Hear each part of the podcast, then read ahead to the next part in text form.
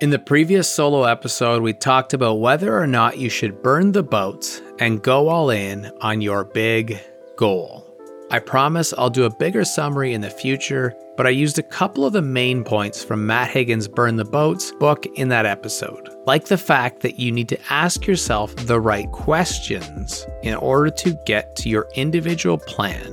Questions like What qualities make you someone that people would respect and admire? Do you want to spend your days creating from scratch or executing someone else's vision? Can you tolerate the risk of an uncertain future, or do you need predictability in order to thrive? Would you rather be thinking or doing? Do you feed off of human interaction, or is it something that actually drains you? When have you been happiest, and what would it take to feel that way again?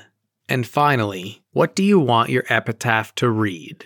The bottom line is this the answers will be different for every one of us in different seasons of life. But at any given moment, we can still pursue our biggest, most valuable goal. We can, with no excuses, make consistent progress toward that big dream. And here's the tricky thing, anyways understanding what Eckhart Tolle teaches us in the power of now is that we can use external goals. It's perfectly okay to use external goals, rewards, you know, trophies, uh, having a million followers, things that exist outside of us because they can be entertaining and valuable in and of themselves. But it's important to realize first that we are complete without any of those things. Once you take care of yourself and you don't worry about results or timelines, then life gets really fun.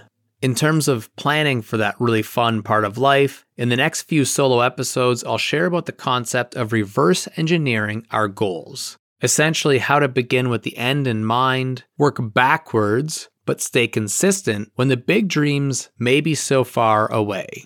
In the coming episodes, I'll share more detailed insights from people like Tim Ferriss, Alex Hormozi, and some of my own experience. But for the purpose of sharing the overall concept, I wanted to do something quick and simple that just explains what reverse engineering is and leaving it at that in a few minutes. I also wanted to practice with AI, and I thought asking ChatGPT to write this episode would be a cool way to do that. The prompt that I shared was write me a script for a five minute podcast episode in my style on how people can go about reverse engineering their big life goals.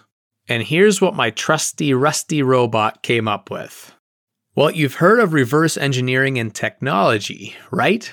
It's a method where a product, like a computer or a car, is disassembled to understand its components and working principles. But what if I told you we could actually apply the same concept to our life goals? Let's get into it. This summary exists in six simple steps. Step one define your end goal. This is where you set a clear and concise target. Do you want to publish a novel? Do you want to start your own business? Run a marathon? Whatever it is doesn't matter, just be specific. Step two, break it down. Once you have your specific goal, break it down into smaller, more manageable pieces. If you want to write a novel, what are the steps involved? You need to brainstorm ideas, create an outline, write drafts, revise, and then submit the main draft to publishers. Step 3 Establish a timeline. Time is a crucial factor when reverse engineering your goals, so estimate how long each mini goal will take. Remember, it's okay to adjust this later. Life often throws us curveballs, anyways, but we can't go to plan B unless we had plan A. Step 4 Prioritize and sequence. Once you have your mini goals and timeline, you need to prioritize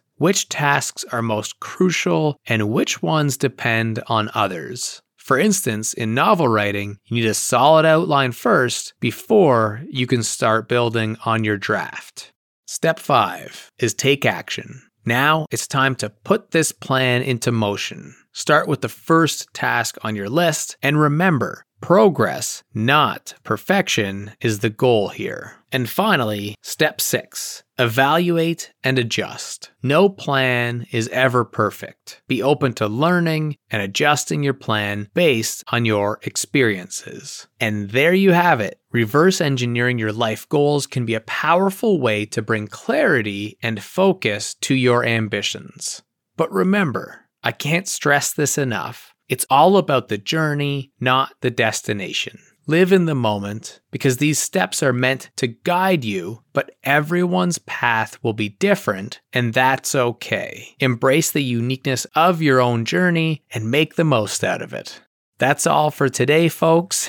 Remember, we're here to help you cultivate wisdom and pursue your big goals in life. Until next time, stay curious, stay motivated, and keep reverse engineering those ambitions.